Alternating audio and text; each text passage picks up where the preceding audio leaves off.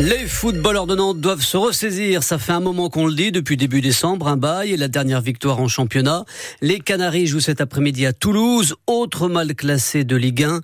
Il faut continuer à s'accrocher, ça finira bien par payer, veut croire l'entraîneur Jocelyn Gourvenec. Quand on est entraîneur, on doit être euh, dans l'adaptation en permanence et, voilà, il faut trouver des solutions pour que l'équipe euh, aille bien, aille le mieux possible. On a, je pense, créé les conditions pour bien préparer l'équipe euh, pour ce week-end. C'est maintenant que ça se joue.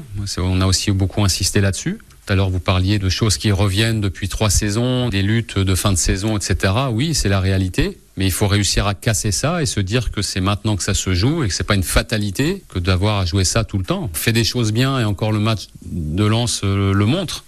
On fait des choses bien, il y a des progrès mais ça suffit pas encore. Donc ça veut dire qu'il faut en faire encore plus, être encore plus dans l'abnégation, euh, persévérer. Je pense que c'est important. C'est quand on donne beaucoup que en faisant plus, en faisant mieux encore, que les choses tournent en, votre faveur. Le coach des Canaries, Jocelyn Gourvenec, a noté cet après-midi le retour de l'attaquant Benny Traoré, la première convocation de la dernière recrue dont nous parlions hier, Nicolas Tkotza en défense, et puis Moussa Sissoko est bien dans le groupe. Toulouse-Nantes, coup d'envoi 15h et dès 14h30 sur France Bleu Loire-Océan.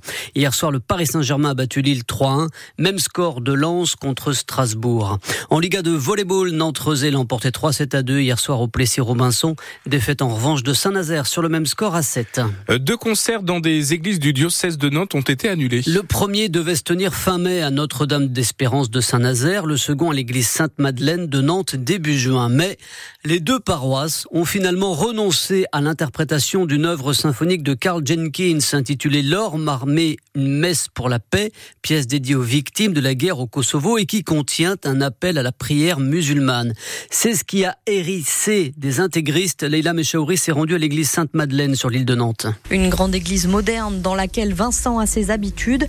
Lui se dit peiné de l'annulation du concert. Moi, en tant que catholique, je trouve ça dommage parce que on va croire qu'en fait, entre les musulmans et les catholiques, il n'y a pas de possibilité de relation fraternelle, alors qu'il existe plein d'actions euh, aujourd'hui entre les musulmans et les catholiques. Et donc ça, ça aurait pu être euh, aussi un exemple. L'œuvre de Jenkins a été jouée il y a quelques mois dans une église parisienne et déjà la polémique sur ce passage diffusé sur les réseaux sociaux. La messe universelle contient un appel à la prière musulmane et cela ne plaît pas au milieu catholique intégriste. Un acte profanatoire dans un espace sacré, peut-on lire sur le site de Riposte catholique. Mais de là à parler de pression reçue par le prêtre de la paroisse pour faire annuler le concert, une paroissienne de Sainte-Madeleine assure que ce n'est pas le cas. Euh, simplement, dit-elle, une volonté de ne pas provoquer de questionnement chez les fidèles. On ne cherche pas la guerre, lâche-t-elle.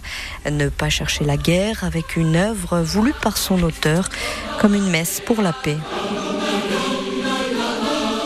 Reportage Leila Mechauri, le diocèse de Nantes fait savoir que devant des réactions virulentes lors de précédentes représentations, il paraissait utile de prévenir les paroisses concernées. Chacune d'elles ensuite a pris la décision d'annuler. Deux morts sur la route hier dans notre région. Un homme de 58 ans s'est tué seul hier soir à Rouget, près de Châteaubriand, vers 20h30. Il était éjecté de son véhicule à l'arrivée des secours qui n'ont rien pu faire. Et puis hier matin à Saint-Hermine, en Vendée, une femme également de 58 ans s'est tuée après avoir percuté une autre voiture. L'accident a également fait deux blessés graves. Il n'y aura aucun temps mort pour l'action. Le Premier ministre Gabriel Attal détaille sa feuille de route dans une interview ce matin au Parisien aujourd'hui en France. Dès le printemps, nous réglerons plusieurs urgences, affirme-t-il. Et sur le plan économique, il promet de lever un à un les carcans qui brident les Français. En Vendée, un projet de méga poulailler suscite des questions. Le préfet vient d'autoriser l'extension du poulailler de Dompierre-sur-Yon. L'élevage passera de 30 000 à près de 80 000 poules pondeuses dans un bâtiment semi-clos. La société les produits agricoles d'Avier est en contrepartie obligée d'exporter les fientes de poules puis de les composter pour éviter l'épandage dans les champs. L'association locale Un coquelicot entre les dents se dit donc en partie satisfaite. Son coprésident est Christian Noël. Bah, le problème avec ces fientes de poules, c'est que bah, les épandages, on les maîtrise pas toujours très bien. En plus, euh, les fientes de poules, ça n'a pas beaucoup de carbone et donc ça nourrit pas, pas, pas le sol, ça nourrit surtout la plante. Par contre, il y a beaucoup d'azote dans les fientes de poule. Et donc, euh, normalement, il faudrait des cultures qui ont besoin de beaucoup d'azote. Autrement, on va avoir de l'azote qui va pas être utilisé par la plante et puis ça va se transformer en nitrate et, donc polluer un peu les, nappes d'eau, etc. Le problème aussi qu'on a, c'est qu'on a déjà beaucoup d'épandages sur la commune. Et ce qu'on avait soulevé, c'est qu'il y a déjà un poulailler qui est à 2 km avec 120 000 poules pondeuses. Christian Noël au micro d'Anne Bertrand. Enfin, notre littoral reste en vigilance orange aux vagues submersion. Le pic de la marée haute était ce matin à 5h36, mais ça continue de souffler. On reste donc prudent au bord de mer.